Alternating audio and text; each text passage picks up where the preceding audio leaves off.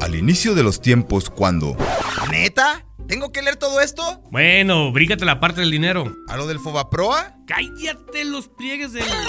Ah, no, la boca. Me refiero a la parte del comercio. Y cada vez llegaba más y más gente de muchos lados para hacer trueques. Y así inició el comercio. Entre que son pesos o tostones, ya mejor preséntame. La cuarta P. Podcast Magazine. Presentado por Brandon Marcas y los amos del comercio. El primer podcast estúpido para gente inteligente. Búscanos en las mejores plataformas: Spotify, Anchor, Google Podcast, iTunes.